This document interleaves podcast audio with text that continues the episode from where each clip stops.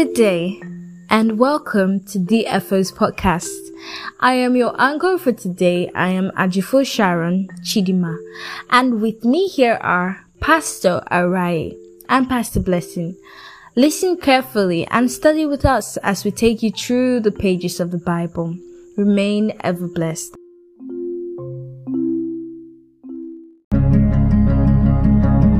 And I know you tried,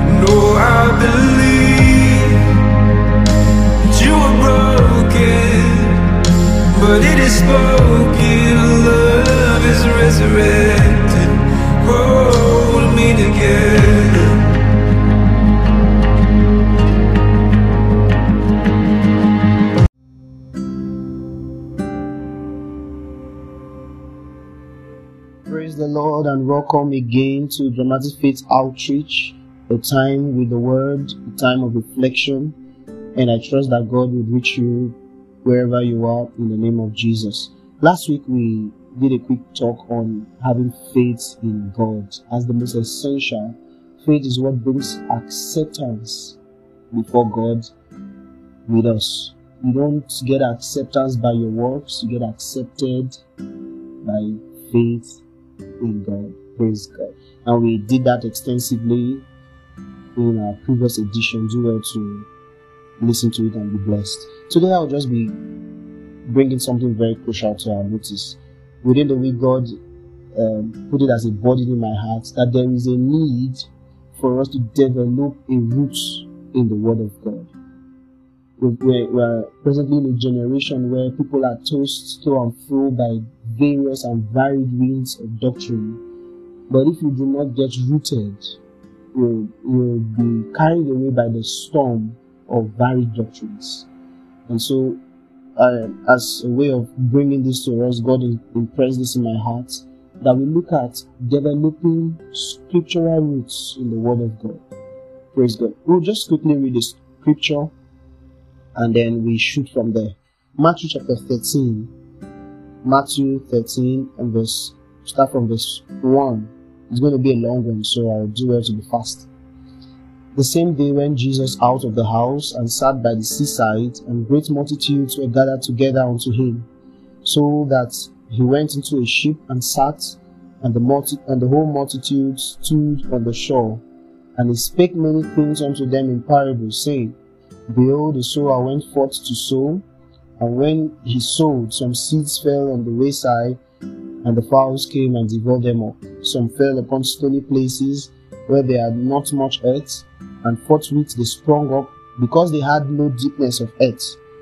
And when the sun was up, they were scorched, and because they had no roots, they withered away. And some fell among thorns, and the thorns sprung up and choked them.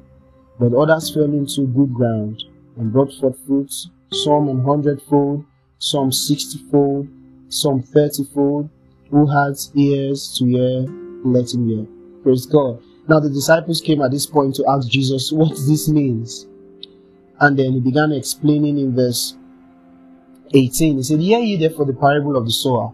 I'm in verse 19 now. When anyone heareth the word of the kingdom and understandeth it not, the then cometh the wicked one and catcheth away that which was sown in his heart. That this is he which received seed by the wayside. But he that receiveth the seed into stony places, the same is he that heareth the word, and anon with joy receiveth it. Yet has he not root in himself, but dureth for a while. For when tribulation or persecution ariseth, because the word of because of the word of God, by and by he is offended. And also that received seed among the thorns is he that heareth the word, and the care of this world and the deceitfulness of riches choke the word, and it becometh unfruitful. But he that receiveth seed into the good ground is he that heareth the word and understandeth it, and also bear fruit and bring forth some an hundredfold, some sixty, some thirty. Praise God. Now, this is so important because we're dealing with the word of God. Jesus said the first category of, uh, of, of people who receive the word of God, they receive it, but they don't understand it. And it's painful that we see a lot of people who go to church every Sunday, they receive the word of God, but they don't understand what it's saying. They don't understand what is in that word for them. They don't see themselves in the light of the word. They don't see themselves in the picture of the word. They just receive it, but they understand it. And because they don't understand it, it can't profit them. So they go about their daily activities. They don't even regard the word because they didn't understand in the first place. And that cannot profit you. Praise God. So wherever you are listening to this, it's addressing you. You cannot receive the word without understanding it and expect it to profit you. The word of your salvation. Do you really understand what it means to be born again? Have you really understood what it means to be saved? To have Jesus come into your life? Have Jesus reside in you? Do you have understanding of that word? Now, if you don't have an understanding of the word, it can't profit you. It's just going to be uh, something you receive just passed through you and just went that way. It's not going to profit you. That's number one. Number two, he said they were the ones that received the word, but the word had no root in them. Now, this is where we want to focus on. The word of God must gain root in your heart for you to be established and productive. Paul was writing in Colossians, he said that you be rooted and planted in him. You need to generate roots in the Word of God. And the way to generate roots in the Word of God is to receive it, understand it, and apply it. When you receive the Word of God, you understand the Word of God, you see yourself in the light of the Scriptures, and then you get rooted in the Word of God. Because, and the way to understand Him is to ask questions. Remember the, the eunuch, the Ethiopian eunuch, he was reading the Scriptures, and Philip came to him and said, Understandest thou what thou readest? And he said, How can I understand except a man guides me? And then Philip began to teach unto him the words of eternal life from that scripture. So we need to gain spiritual and scriptural understanding of God's word. Praise God. So I want to give you and put you to this as an assignment. Go back reflecting on God's word. All that you've received through the are they rooted in your heart? Because the day of persecution is going to come. The only thing that's going to save you is the word that has found roots in your spirit man. And I'm sure that this is going to be a blessing to you. As you reflect on this, the Lord brings His word clearer to you and brings interpretation and understanding to your hearts in the name of Jesus. Thank you so much. We'll be doing our best to bring out God's word in bits so that it can be a blessing to you at your various locations. God bless you richly. Have a blessed week and stay ever blessed in the name of Jesus Christ. I pray that God's word is going to develop roots in your heart it's going to blossom. You're going to gain scriptural and spiritual understanding of what that word pertains to your life and destiny. Stay ever blessed. Jesus reigns forever. Amen.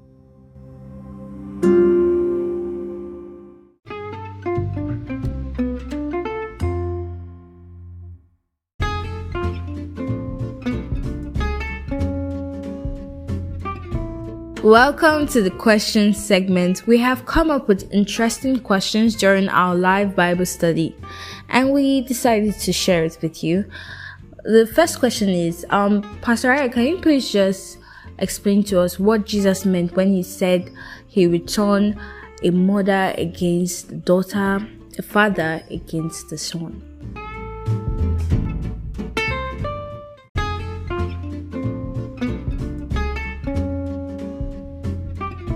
All right, praise God. Um, Jesus made that statement in Matthew chapter 3, Matthew chapter 10, sorry, verse uh, 33. He said, But whosoever shall deny me before men, him will I also deny before my Father which is in heaven. Think not that I am come to send peace on the earth. I am come, I came not to send peace but a sword.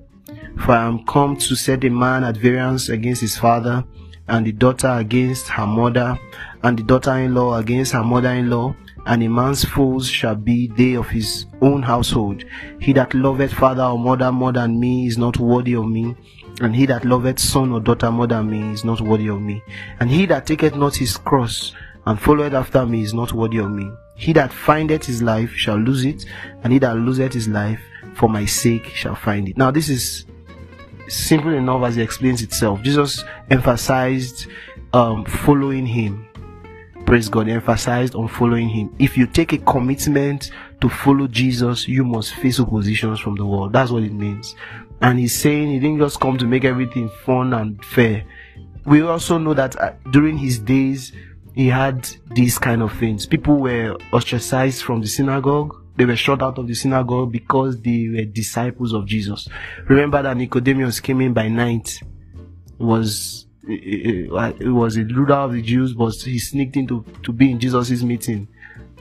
As a Jew, he wasn't allowed to publicly associate with him because he was going to be ostracized from their synagogue. And so that same thing that happens in our world today. You can see young people who have dis- who have decided to chase after the Lord. They have a lot of oppositions around them. So that's basically what he's just trying to say. Praise God. All right, thank you so much. Um,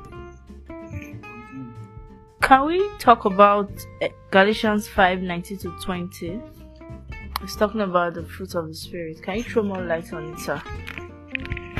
Alright, Galatians chapter 5 from verse 19 down to 20. Basically, 19 to 20 talks about the the characters of the flesh. It said, um, and now the works of the flesh are manifest, which are these adult adultery, fornication, uncleanness, lasciviousness, idolatry, witchcraft, hatred, variance, emulations, wrath, strife, seditions, heresies, envying, murders, drunkenness, revelings, and such like, of the which I tell you before, as I have also told you in time past, that they which do such things shall not inherit the kingdom of God. Now, the next verse said, But the fruit of the Spirit is, it began to call. Especially in verse 24, he said, And they that are Christ have crucified the flesh with the affections and the lust. So you see, our focus, Paul was basically emphasizing on the characteristics of the flesh, the nature and the attributes of the flesh. And he told us emphatically in verse 24 that we had crucified all those things. So right now we ought to focus on developing the fruit of the spirit because that would automatically take the place of the fruit of the flesh. The flesh is no longer there. So once the life of a thing is cut out of that tree, it can't produce fruit anymore. And so, whatever you see as the fruit of the flesh when it's no longer there is a mirage. Our emphasis should be in developing the fruit of the Spirit because right now we have the life of the Spirit in our vein. Praise God. And yielding and submitting the Holy Ghost is the only way to do that. Because the fruit is there, all we do is to bear it. It is the life in us that produces the fruit. All we need to do is to bear it. Praise God. Alright, please throw light on Galatians 6, verse 17. Alright, Galatians 6 17. From henceforth, let no man trouble me, for I bear in my body the marks of the Lord Jesus. Praise God. Hallelujah. I know Paul was saying before now from verse 15, For in Christ Jesus neither circumcision availeth anything nor circumcision, but a new creature. Praise God. You know, all those things. Don't eat these. You know, there was a scripture Paul was also saying, don't eat these, don't touch these, don't take that. He said you can only do such for your brother's sake, for conscience sake. Whatever is served to you, he said, receive it with thanksgiving. Amen. And know, there were a lot of pressures during this time in the church. They were bothering the people with a lot of rules and regulations, things to do to be accepted before God. But Paul is saying that let no man trouble me because I bear in my body the mark of the Lord. Why is he saying that? Because neither circumcision or circumcision availeth anything but a new creature. And we are a new creature in Christ Jesus. By faith in God, by faith in Christ Jesus, faith in his death, his burial and his resurrection has made us new creature, right? Because we are new creature, say let no man trouble me. Because that's what matters to God. Don't trouble me with your circumcisions and non-circumcisions. Don't trouble me with all those eat not, touch not, and do not because I bear in my body the mark of the living God. That's what matters. My faith in Jesus that made me a new creature. Praise God. From this moment henceforth, the life that flows is a life that comes from inside out, not from outside in. Praise God. You just begin to develop the fruit of the Spirit and manifest the attributes of God that are deposited in your spirit. Man, let no man trouble me. Praise God. We do's and don'ts, circumcision or circumcision, because what matters is a new creature in Christ Jesus. Praise the Lord. Hallelujah.